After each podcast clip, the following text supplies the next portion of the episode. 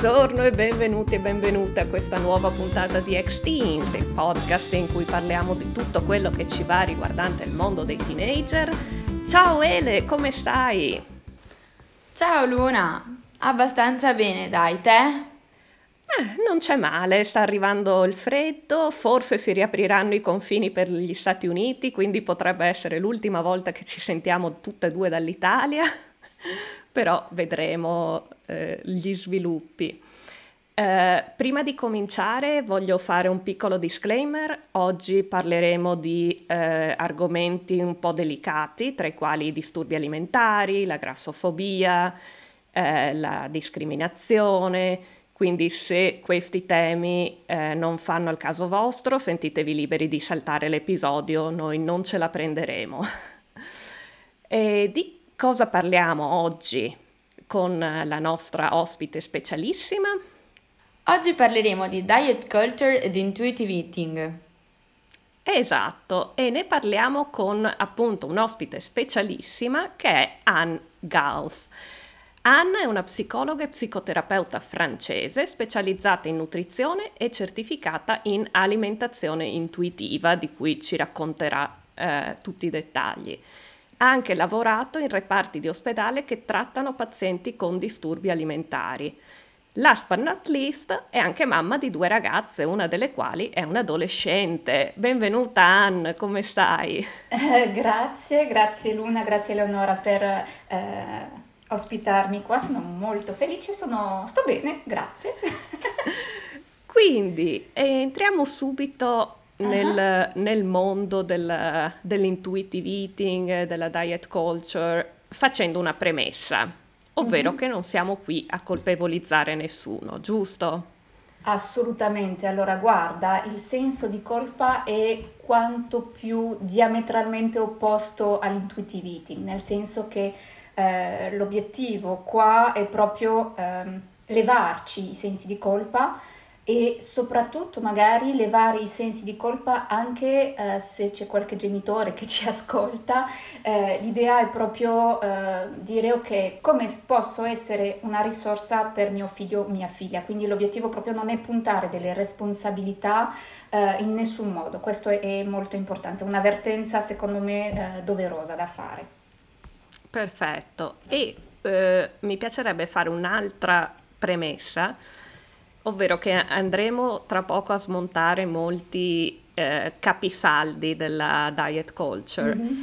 Eh, cosa possiamo rispondere a chi ci accusa di promuovere una pseudoscienza, cioè di, di dire eh, tutto quello che avete sempre imparato uh, è sbagliato perché non, non, ce lo dicono, è tutto un complotto fondamentalmente. Cioè, è questo il tono del, dell'intuitive eating? Oh, assolutamente no, perché l'intuitive eating, nonostante il nome è un po' esoterico, eh, perché intuiting, in realtà è un approccio evidence-based, cioè un approccio molto radicato eh, nelle evidenze scientifiche e eh, tenete conto che ci sono più di 150 studi scientifici che dimostrano gli effetti di un approccio intuitivo all'alimentazione. Quindi ehm, è vero che questo nome è un po' subito incenso, sciarpe, eccetera, ma in realtà è molto molto eh, eh, radicato e non ha niente di complottista. Quindi tutto quello che eh, andremo a dire oggi è sostenuto da dati scientifici e questo è veramente, anzi ti ringrazio perché è proprio una, una premessa eh, fondamentale questa. Perfetto. E quindi entriamo eh, nel mondo appunto della diet culture, intuitive eating, ehm, il BMI. Così, ah! cominciamo subito dalle basi proprio. Quando ci viene detto appunto hai un BMI, Body Mass Index molto mm. alto, devi dimagrire perché sennò eh, ti viene un infarto, bla bla. Esatto. Bla, bla, bla. Allora, eh, beh, questo è un esempio tra tanti, ma il BMI o l'indice di massa corporea è abbastanza emblematico perché in realtà eh, viene mm, dato come se fosse il dato, eh, il dato che ci dice tutto di come stiamo. In realtà questo dato è nato ehm, per, negli Stati Uniti un bel po' di tempo fa per esigenze assicurative quindi eh, hanno fatto delle categorie arbitrarie ehm, dal punto di vista statistico eh, e in realtà il BMI non ci dice assolutamente niente del nostro stato di salute, proprio un numero sì, cioè, descrive eh, alcuni parametri ma che non sono assolutamente rappresentativi di uno stato di salute della persona. E anzi eh, proprio ehm, i dati scientifici ci mostrano che eh, le persone che sono eh, in sovrappeso vivono più a lungo di quelle in normopeso e eh, possiamo anche dire che il fatto di essere sottopeso non è un um, predittore, come si dice, um, di salute, diciamo, um, incoraggiante e positivo, nel senso che questa, eh, direttamente, questo collegamento eh, grasso eh, e non sano è proprio frutto della, della cultura della dieta, della, dell'ICD, come la, chiama, la chiamo io, l'infame cultura della dieta in cui eh, diamo più peso all'apparenza delle persone rispetto al loro stato di salute e l'essere snello uguale essere in salute. In realtà non è assolutamente così. Non so se ho risposto però. Assolutamente sì, sì, certo.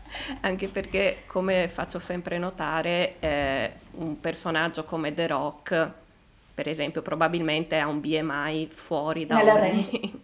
esattamente, esattamente. O qualunque sportivo muscoloso avrà un BMI altissimo, però in quel caso viene perdonato, tra virgolette, dalla cultura, in qualche modo. Chissà perché. Esatto, esatto. Ehm, e quindi quali sono gli indicatori di salute? Cioè, cosa dovremmo guardare? Ah, questa è una bellissima domanda perché in realtà quando mh, mm, parliamo di salute nella nostra società uno pensa subito alla salute fisica, ai parametri, ai valori proprio tangibili, non lo so, degli esami del sangue o...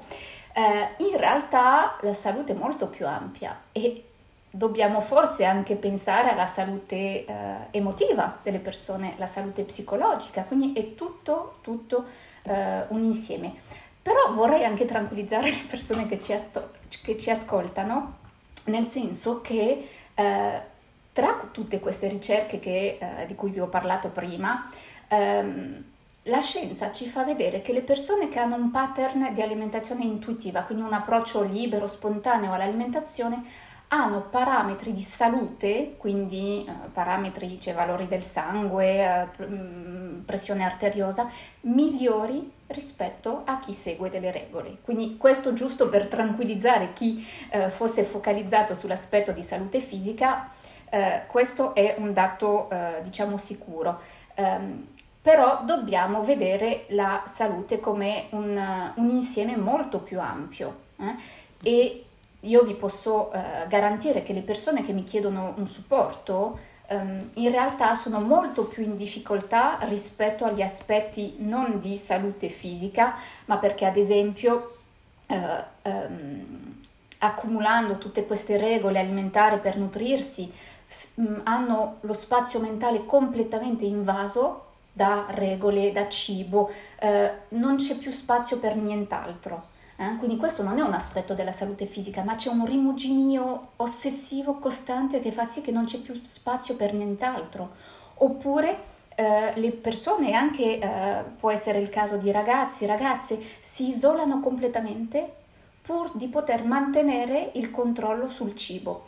Non a caso eh, in questi due anni difficili che eh, ci precedono tanti ragazzi e ragazze sono, hanno potuto maggiormente controllare le cose stando a casa, infatti c'è stata un'esplosione di, di, di, di casi di disturbi alimentari eh, durante questa pandemia.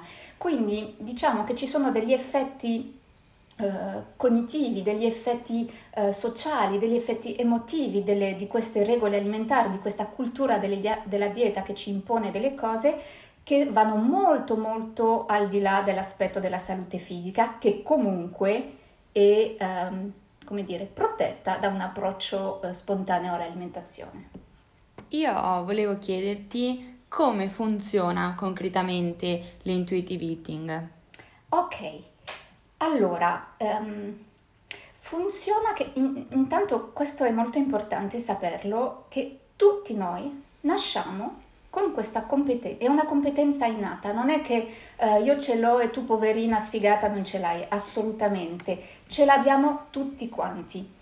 Solo che crescendo in una cultura eh, come la nostra, quindi che è proprio pregna da questa cultura della dieta, eh, della serie tu sei quello che mangi, se vuoi puoi, ce la puoi fare, controllati, disciplina, cioè tutte queste cose, ehm, ci sono delle influenze sia educative, e questo ricordo non puntiamo nessuna responsabilità, ma eh, delle influenze educative da eh, ovviamente genitori che vogliono far bene e che ci dicono um, no, uh, fai colazione prima di andare a scuola piuttosto che finisci il tuo piatto Uh, assolutamente, non possiamo uh, buttare, uh, oppure sì, se avrai la caramella se fai la brava, oppure oh sei triste, ti do il biscottino.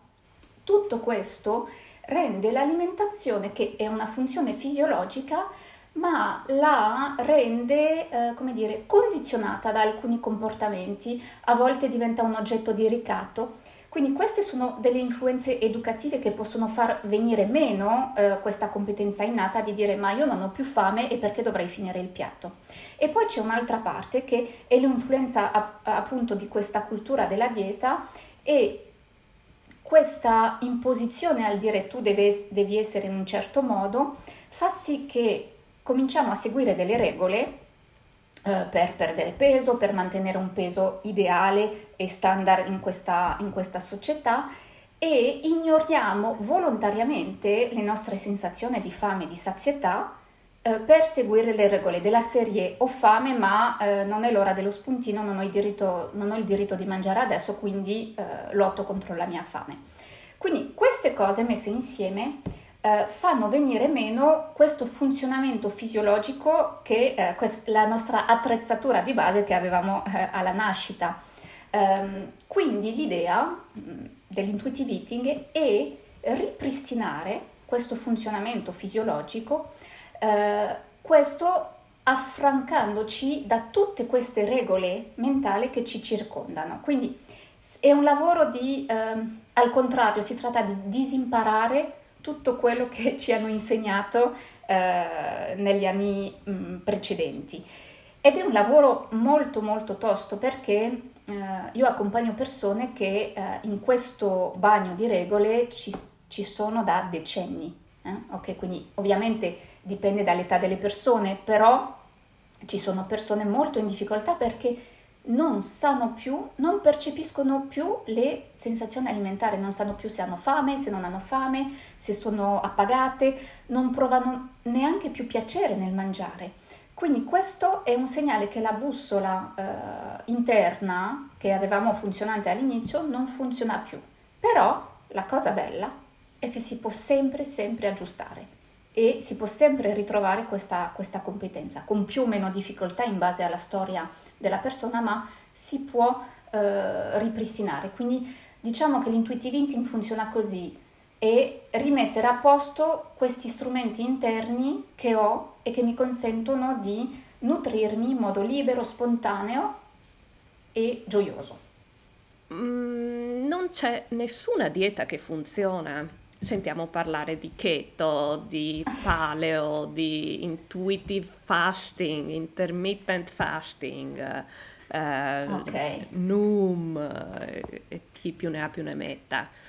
Nessuna di queste funziona a lungo termine. Nessuna, guarda, nessuna, nel senso che eh, la nostra amata ricerca, perché ci appelliamo sempre a quella, eh, dimostra che il 96% Ehm, delle persone che, di chi intraprende una dieta riprende tutto il peso perso entro due anni dalla dieta e tra questo 96% il 40% riprende tutto con gli interessi, ok? E qua eh, magari facciamo una piccola, eh, una piccola precisazione. Quando mh, mm, parlo di dieta, in realtà io intendo tutto quello che non è un controllo fisiologico dell'alimentazione. Quindi può essere in modo molto palese una dieta, come hai detto, che sia la keto, l'intuitive fasting, cioè proprio solo pronunciarlo mi viene il conato, scusate, ma Eh, quindi queste, eh, questi segnali molto palesi di ok, sono a dieta anche se loro si vendono come stile di vita, eccetera, eccetera, ma è anche il mm, non esagero, sto attenta, eh, oggi mi, mi, do una controllata, eh, oggi mangio equilibrato, oggi mangio sano, anche questo e un'alimentazione pilotata da regole, da input esterni, anche se sono regole mentali che ehm, potremmo pensare interne, in realtà mm-hmm. sono fuori dalla, eh, dal funzionamento fisiologico. Mm? Quindi tutto quello che necessita un controllo mentale dell'alimentazione è da considerarsi una dieta. Mm?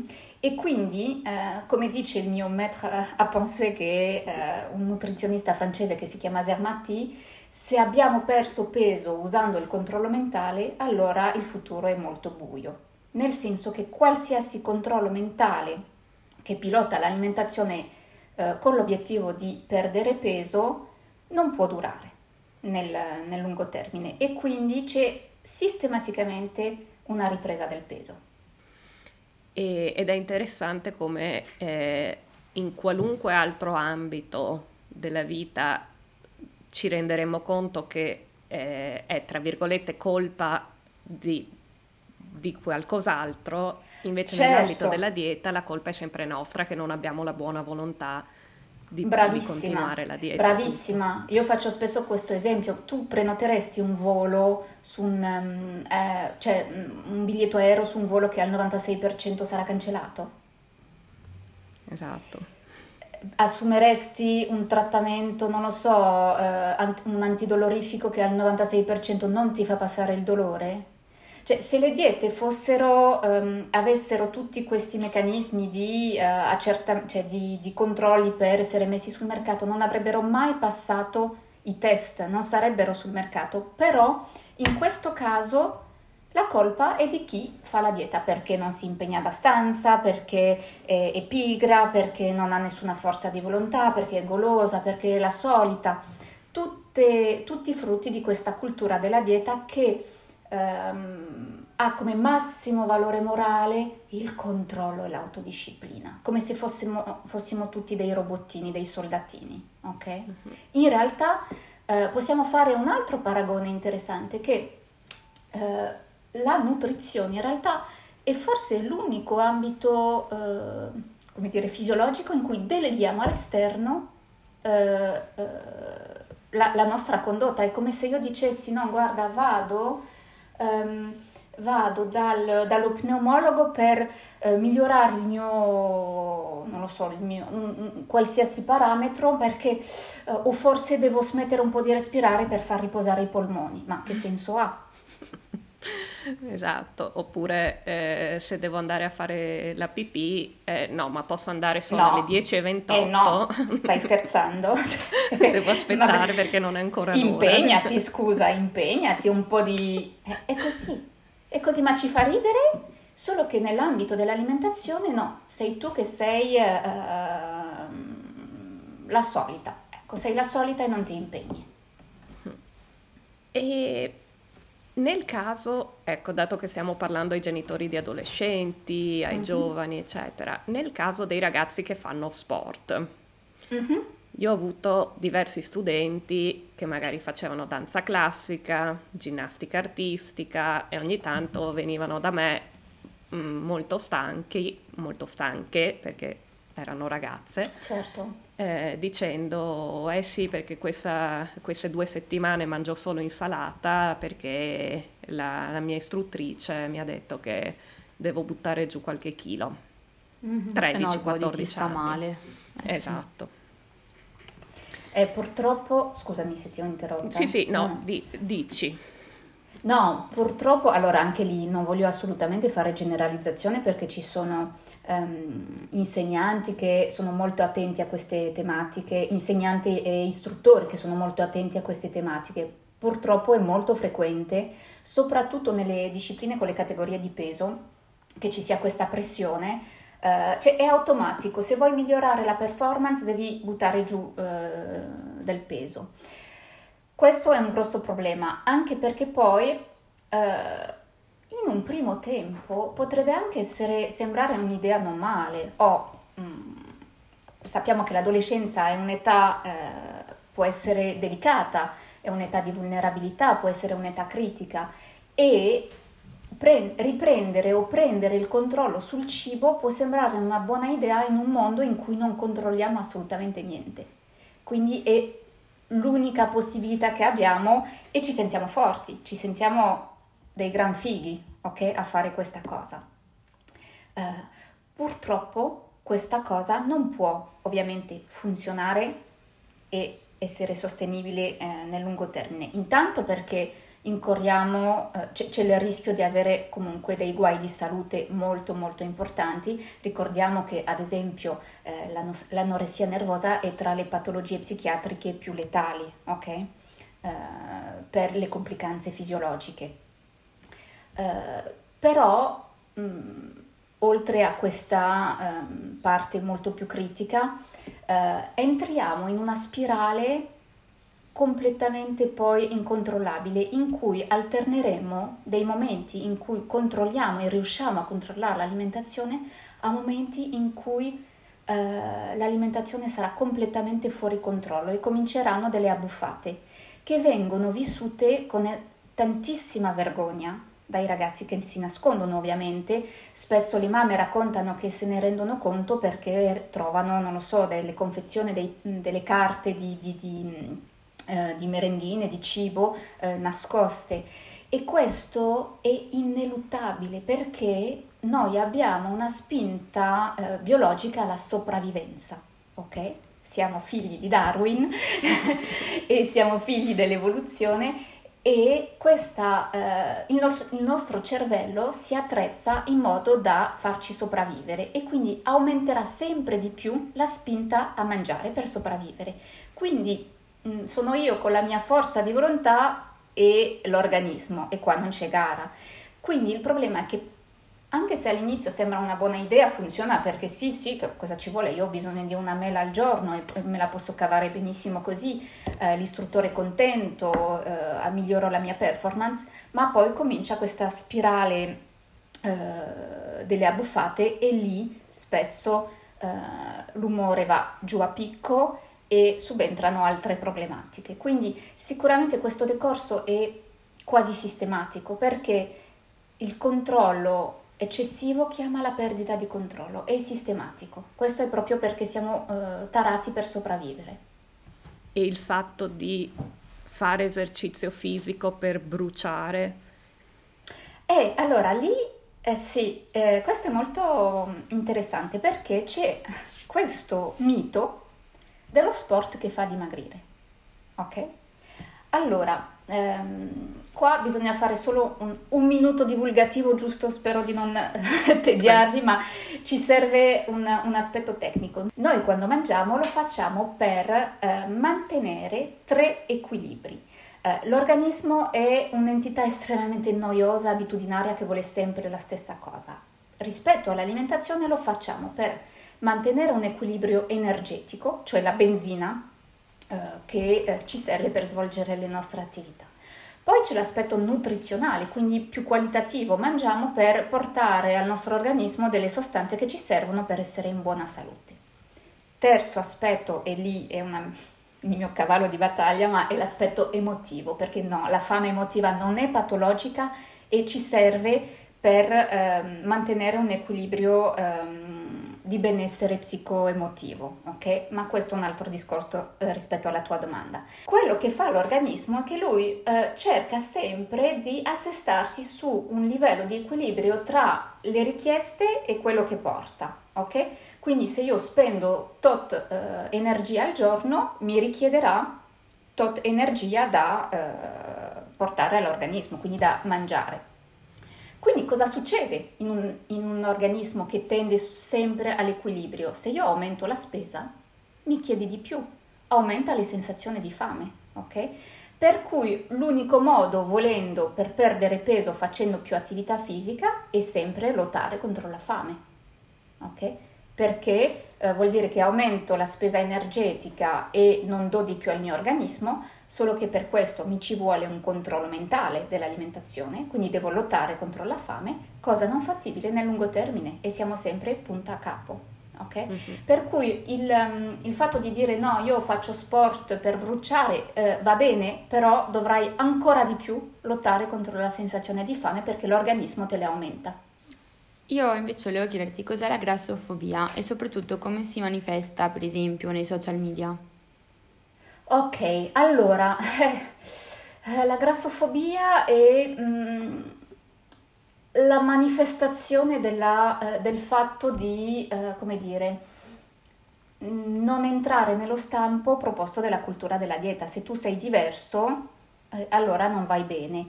E soprattutto se tu non hai un peso, eh, come dire, eh, un determinato peso, non vai bene. Nei social media si manifesta, secondo me, in modo un po' più subdolo, perché non è che hai profili che ti dicono eh, se sei grasso eh, non sei degno di questo e questo, ma ti fa vedere solo un tipo di profilo, un tipo di, fi- di fisicità.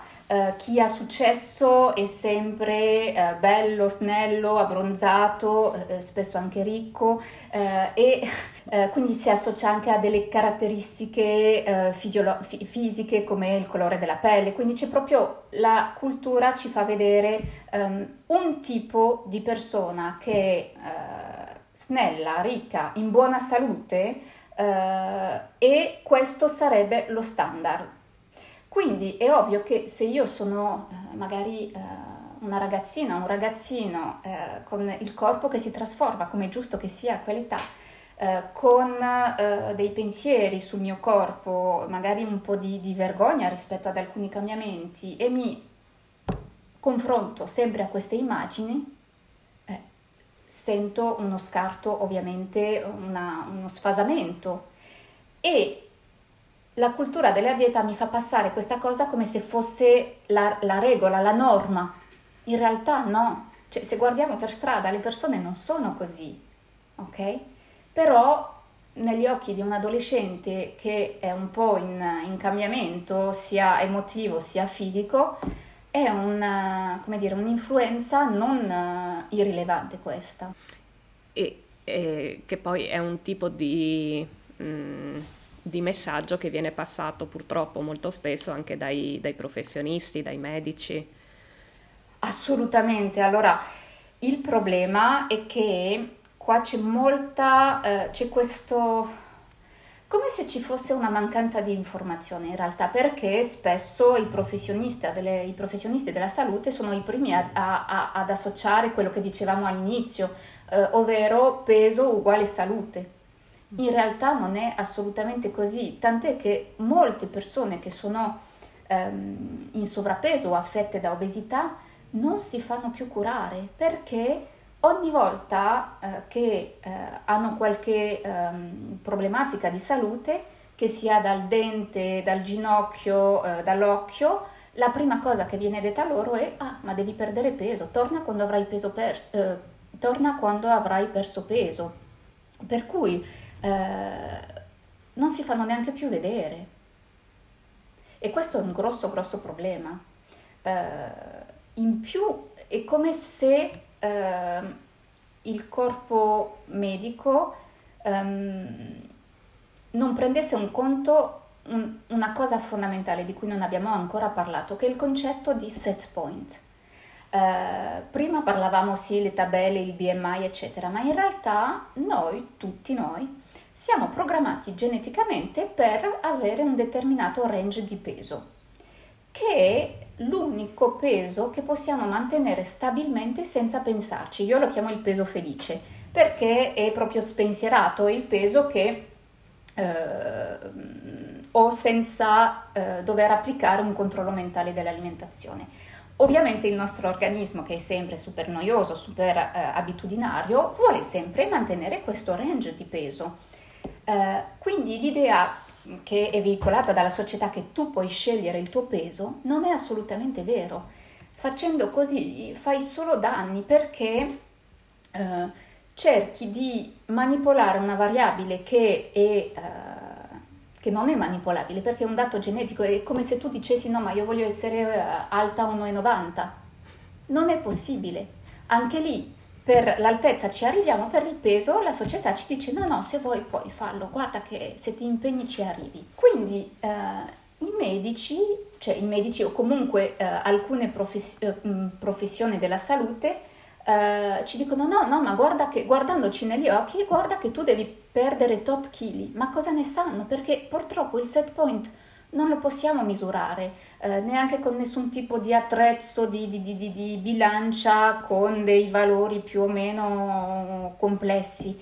L'unico modo per identificare questo set point è ehm, assecondando le nostre sensazioni alimentari e vedere dove si stabilizza il peso. Questo è l'unico modo, ok? Però ignorare questo concetto di set point ci ributta nella dinamica del controllo perché diciamo no no ma io il mio peso ideale è questo. In realtà il set point non è un peso ideale è un peso di equilibrio un peso eh, della fame un peso eh, naturale ok? Spesso visto i, i, gli standard veicolati dalla società non combacia con il peso ideale ma purtroppo non ci possiamo fare niente. È come avere gli occhi azzurri o gli occhi verdi non è una cosa che è nel nostro controllo e ehm, sempre in ambito medico, quando mh, mm, ci viene detto eh, che le persone in sovrappeso o obese eh, hanno eh, sempre problemi alle giunture, eh, il mal di schiena è dovuto al peso, mh, mm, problemi alle ginocchia sono dovuti al peso, mm. problemi cardiaci sono dovuti al peso. C'è qualche base eh, scientifica di tutto questo, in questa allora, generalizzazione?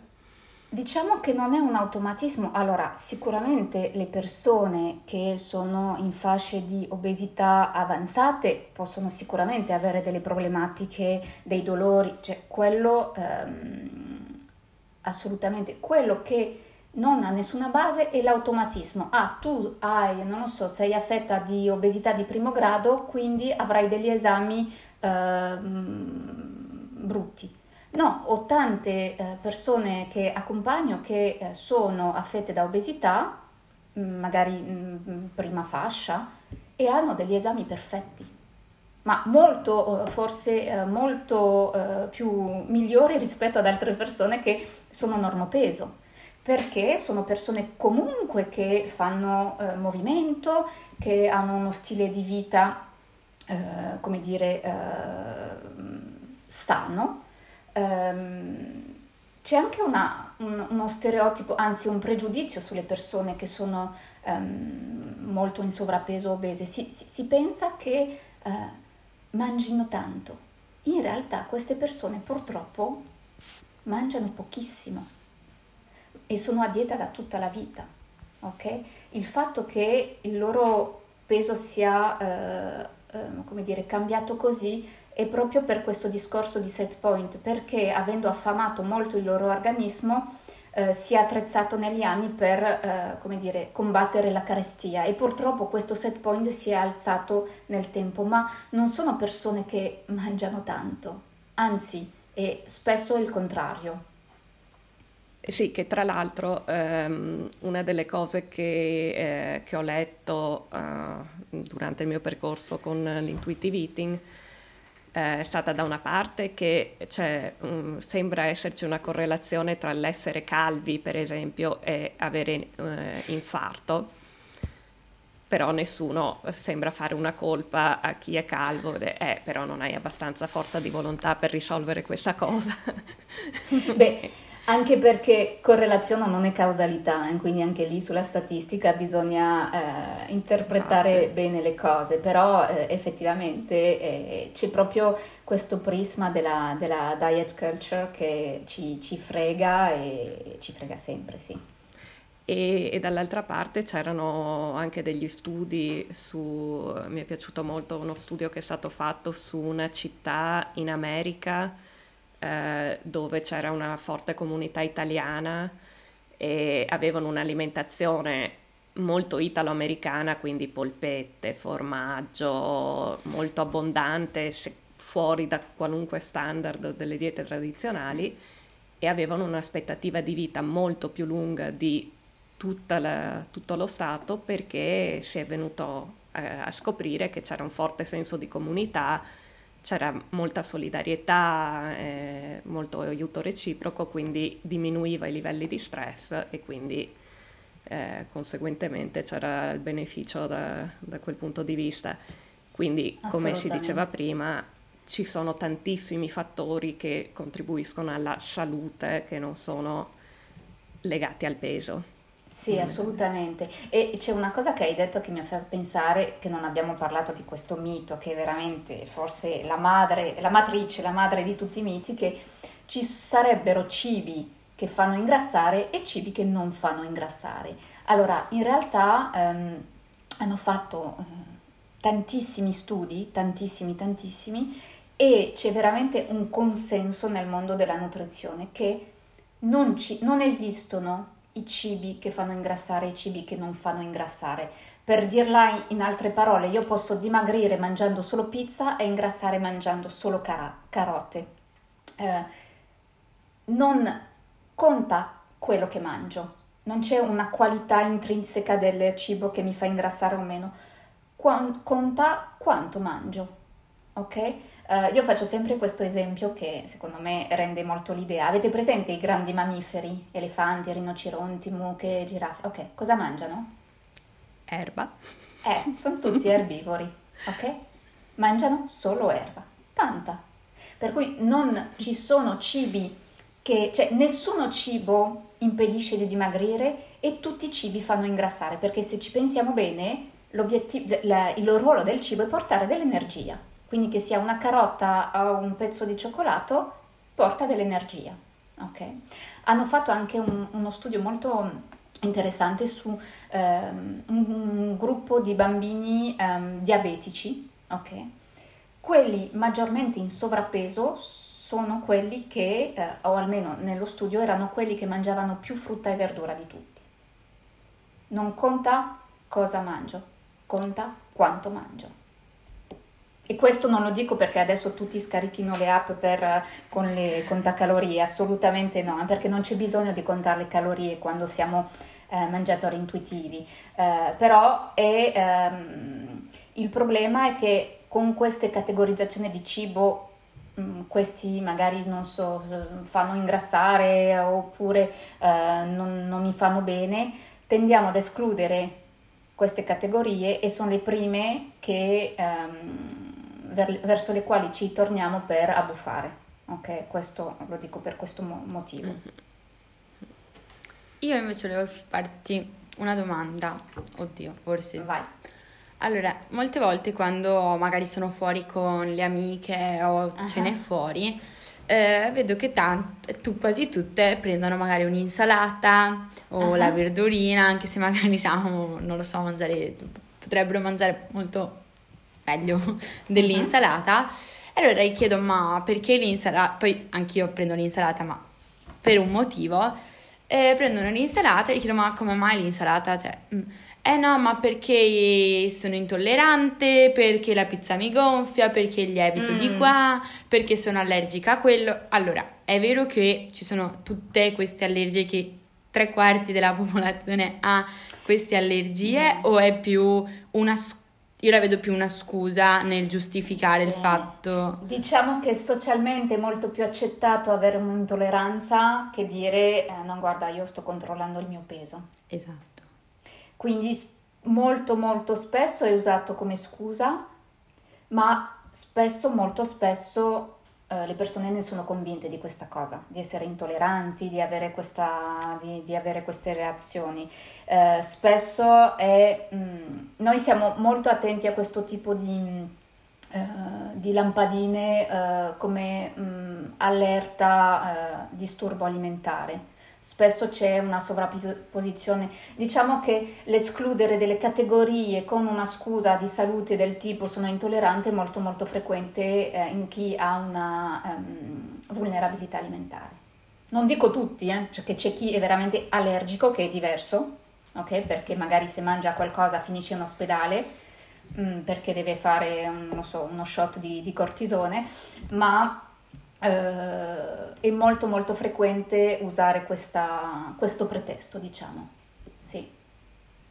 come possono i genitori che ci stanno ascoltando eh, cominciare ad aiutare i propri figli a creare mm-hmm. un ambiente accogliente da questo punto di vista? Allora, intanto, e riprendiamo questa cosa che secondo me è fondamentale, mh, mm, quello che hai fatto è fatto, ok? Quello che non è che adesso scoprendo alcune cose, oddio, ho rovinato, no, non c'è nulla di irremediabile, via i sensi di colpa, si possono cambiare determinate dinamiche, ok? Um, la cosa importante sicuramente è, uh, secondo me, continuare a fare dei pasti insieme. Uh, c'è la tendenza spesso a mangiare ognuno per i fatti suoi, con uh, il, il, telefono, eccetera.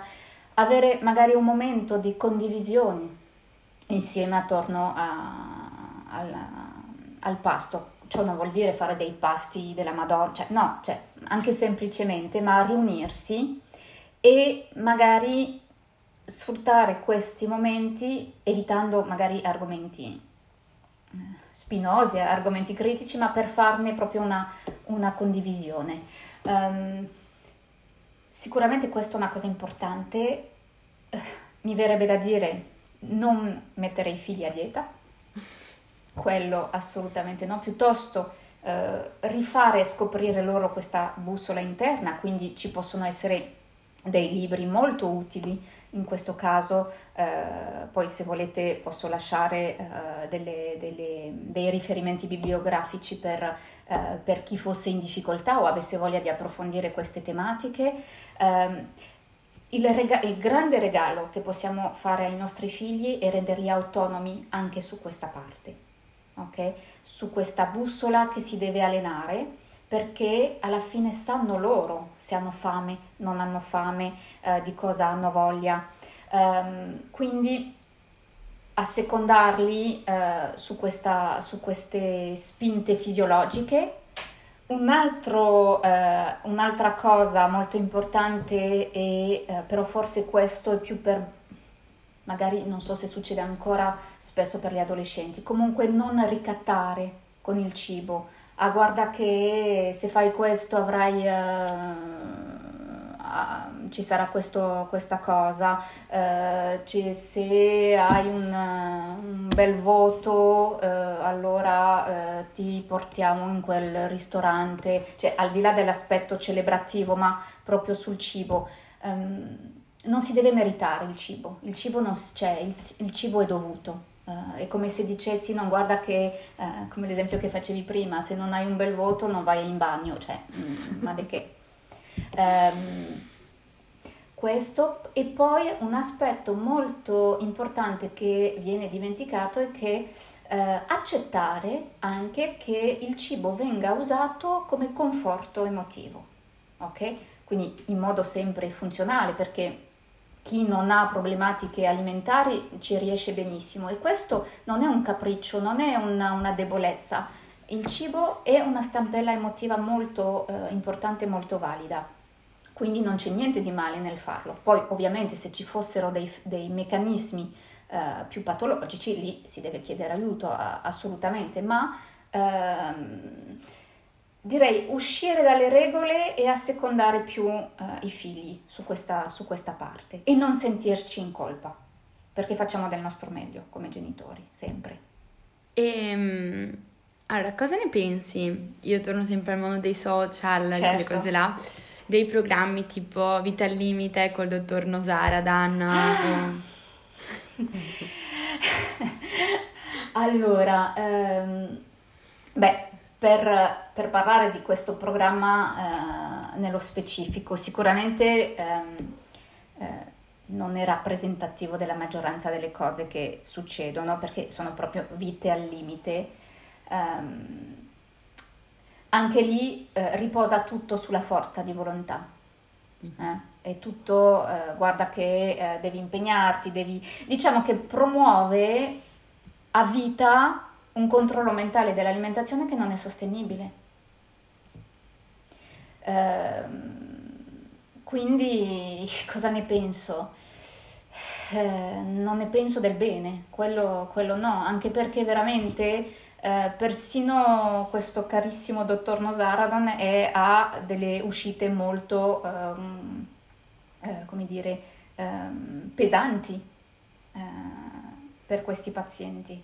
Eh, molto, mm, sì, come se fosse tutto eh, sulla loro volontà e quindi no, non ne penso del, del, bene. Infatti la cosa che a me ha sempre colpito, anche prima di conoscere l'intuitive eating, guardando questo programma, è la, proprio l'ignoranza del punto di vista psicologico, perché lo psicologo viene coinvolto una volta ogni dieci puntate forse, quando è evidente che queste persone hanno un trauma alla base. Certo, che... ma se anche guardi solo dal punto di vista non verbale, quando ci sono sempre il paziente sulla seggiola, lui che è in piedi davanti a loro in posizione di superiorità, sì. fa la, il suo predicotto per do, due minuti e poi se ne va. Se ne va. Mm-hmm. Infatti. Questo è... Eh, poi quando dico che non è rappresentativo è che sono veramente situazioni al limite che una, richiederebbero una, una, presa in carico, come dice Luna, cioè assolutamente globale, eh, mm-hmm. cosa che, no, che non è. E aggiungo una postilla, è in corso una class action da parte di almeno 10 ex partecipanti, cioè famiglie di ex partecipanti perché sono morte finora 9 persone. Davvero? Sì, perché una parte si sono suicidati dopo la fine del programma una parte sono morti per mm. complicazioni dovute agli interventi subiti nel programma. Eh, Tra parentesi, però questo mm. ovviamente viene tacitato.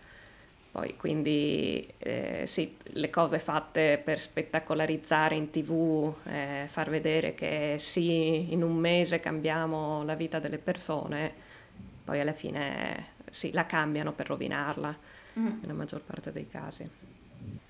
Ok, eh, qualche consiglio di profili da seguire, persone eh, da seguire, oltre a te ovviamente tutti i riferimenti li troverete nella descrizione dell'episodio. Allora, sicuramente, allora, mh, mm, c'è da dire che eh, nel mondo dell'intuitive eating è quasi tutto in inglese, ok? Perché sta eh, approdando pian piano in Italia e io ce la metto tutta per diffondere il, il verbo. Quindi sicuramente il profilo uffic- ufficiale dell'intuitive eating, eh, ad esempio su Instagram, eh, anche il sito dell'intuitive eating può essere una, una risorsa eh, ehm, ricca eh, anche per tutti gli studi scientifici di cui eh, parlavamo prima, perché ci sono eh, veramente tutti i dati precisi. Uh, per chi fosse in difficoltà, allora sicuramente sul, sul, sull'aspetto italiano io eh, su Instagram sono abbastanza eh, attiva, quindi e, mh, mm, veicolo eh, il, e diffondo il verbo eh, il più possibile. Eh, come dicevo, mh, mm, io direi di andare sul, sui profili ufficiali, anche perché, e qua è un po' una, una nota personale, tantissimi, adesso l'intuitive eating sta diventando di moda e viene usato come eh, argomento commerciale di tanti spacciatori di diete, quindi di avere proprio un occhio critico rispetto a questi, a questi aspetti. Eh, quindi andrei sempre a cercare le fonti ufficiali. Che dire, Anne, grazie infinita per questa introduzione nel mondo dell'intuitive eating. Ma grazie c'è... a voi. Ma figurati, è stato un piacere, c'è tanto tanto da scoprire e, e quindi vi consigliamo di essere curiosi e di leggere il più possibile in inglese perché vi fa bene, ma anche ovviamente in italiano sul profilo di Anna. E grazie, grazie. e buon proseguimento e torna quando vuoi a parlarci di intuitive eating. Molto, molto volentieri, grazie a voi, è stata una bellissima chiacchierata e soprattutto non privatevi di nulla. Esatto, sarà il nostro motto. Esatto. Ciao. Grazie mille. Grazie. Ciao Anne. Ciao. Ciao. Quindi, che parole abbiamo imparato oggi insieme ad Anna? Come si dice l'indice di massa corporea? BMI, Body Mass Index. Come si dice l'infame, dalle parole di Anna, cultura della dieta? Diet culture come si dice la grassofobia. Fatphobia. come si chiama il movimento di ritorno alla nostra fisiologia, ovvero l'alimentazione intuitiva. Intuitive eating. E come si dice il movimento che promuove la salute ad ogni taglia. Health at every size. Condividete l'episodio se vi è piaciuto, lasciateci una recensione a 5 stelle nell'Apple Store, raccontateci via social o via email, via commento, qualunque cosa, le vostre esperienze con la diet culture, le diete, l'alimentazione, lo sport e seguiteci per non perdervi i prossimi episodi. See you later! Bye!